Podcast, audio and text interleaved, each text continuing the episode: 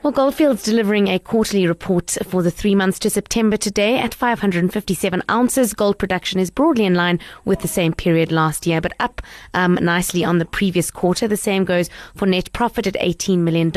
Net profit for the quarter slightly down from the prior period, but up on a quarterly basis. It is tough times, as we know, for gold mining and the commodity sector in general. We're joined now by Goldfield CEO Nick Holland. Nick, thanks for your time today. Now, the gold price touched a five year low this week and is down uh, some 43% from its June 2011 peak. Is there really a future for gold mining in South Africa? Well, let me first of all say that if you look at all of the commodities in mining, they're all down. And what you're seeing here is gold is being caught up with what I would call a commodities contagion. Look at gold against oil, look at it against nickel, copper, platinum, palladium, iron ore. In fact, gold has fared better mm. over the last three months than all of them. So we're all dragged down, I think, by this contagion. And if we stay at these sort of levels, you know, I think the future of the mining industry, never mind the gold industry across the world, um, is certainly going to be under threat. Uh, most commodities are trading at below the replacement cost of production. So uh, I don't think it's a South Africa issue. I think it's a global issue that we're faced with, and it's all because largely I think a strong dollar, uh, concerns about uh, commodity demand out of China, and these are the things that are playing out. We're just caught up in a much bigger scenario here. It's mm. not a South Africa specific issue, frankly. And in this environment, as you mentioned, you know, the commodities contagion, it's tough across the board. Um, you recently presented a position paper at the Gordon Institute of Business Science, GIBS, on the gold mine of the future, trying to look ahead at what we can expect. What are some of the major elements that you expect to see in the gold mine of the future? Well, I think we're going to have to embrace not only mechanization, but also automation into the future. And if you look what's happening in other countries, it's already started, and I think South Africa is behind what other people are doing. For example, in Western Australia, in the Pilbara region, which is north of Perth, there's two iron ore mines recently commissioned where 69 trucks are being operated remotely without drivers from a control room in Perth. That's happening in two open pits already. Hmm. We think that with technology advancing exponentially as it does, the possibility of having driverless trucks underground in Australia within three years is a distinct possibility. Now, that will change things significantly because already we are able to operate our loaders remotely underground. So that's two thirds of the value chain that could be run without people underground. So it's a reality that's coming at us. And the question is, how is South Africa going to embrace this? Why are people doing this? Not because it's nice to do, people are doing it because they have to survive.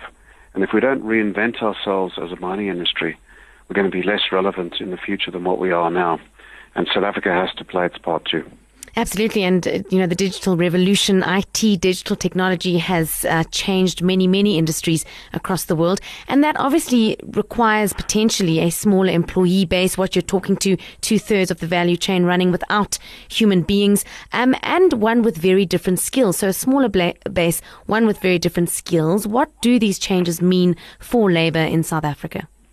Well, I think labour in the mining industry is going to decline but I think the benefits of having more profitable operations is going to reduce cut-off grades.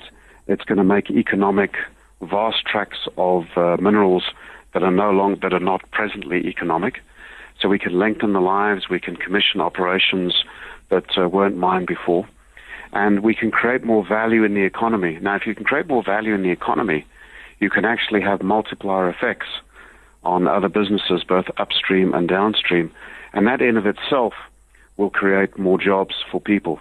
It just may not be directly in mining. Mm. I think this is the way we've got to look at it. I think if we get boxed in or pigeonholed into saying we want more jobs in mining, you know, then we're going to actually shrink the pie, mm. and that's not going to be to the benefit of anybody.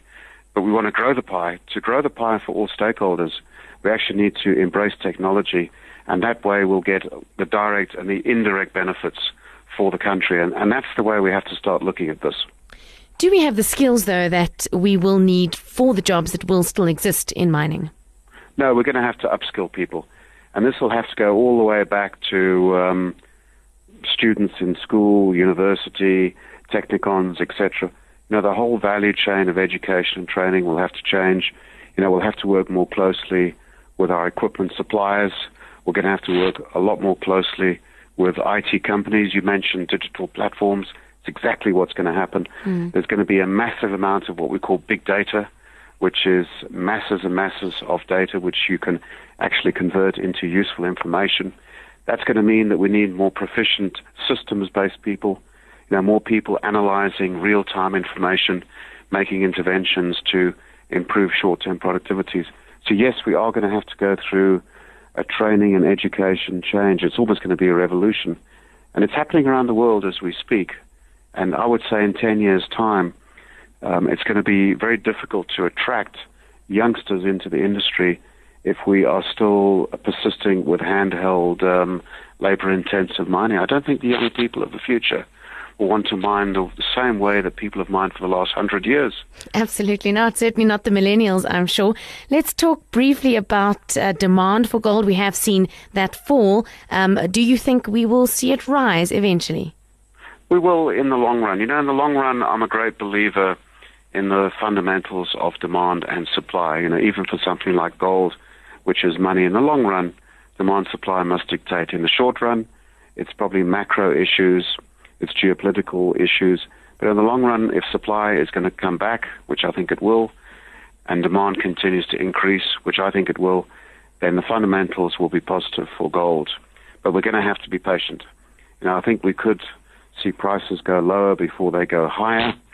I think we have to get the supply out the system before people believe it. Mm. And then uh, once that happens, we should see the fundamentals for gold uh, pointing to a higher price. But don't ask me when or how much, please. Best I hold on to my Krugerrand then, at least. Nick, your outlook for goldfields over the next year. What are you watching most closely in your environment, and uh, where will your focus then lie in terms of the business? Well, I think the international operations of goldfields, which makes up about 90% of our production, are performing extremely well.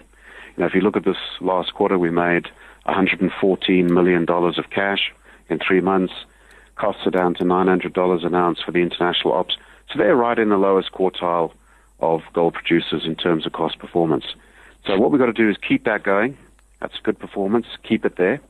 And then South Deep, we need to make more progress. We've had a good quarter off a low base. We've picked up production by 42%. I think we'll do better again this quarter, quarter four, and I think we'll improve again in 2016. That's going to be a key requirement for Goldfields is keep the momentum going so we can drive South Deep to commercial levels of production as soon as we can. Nick Holland is the Chief Executive Officer of Goldfields.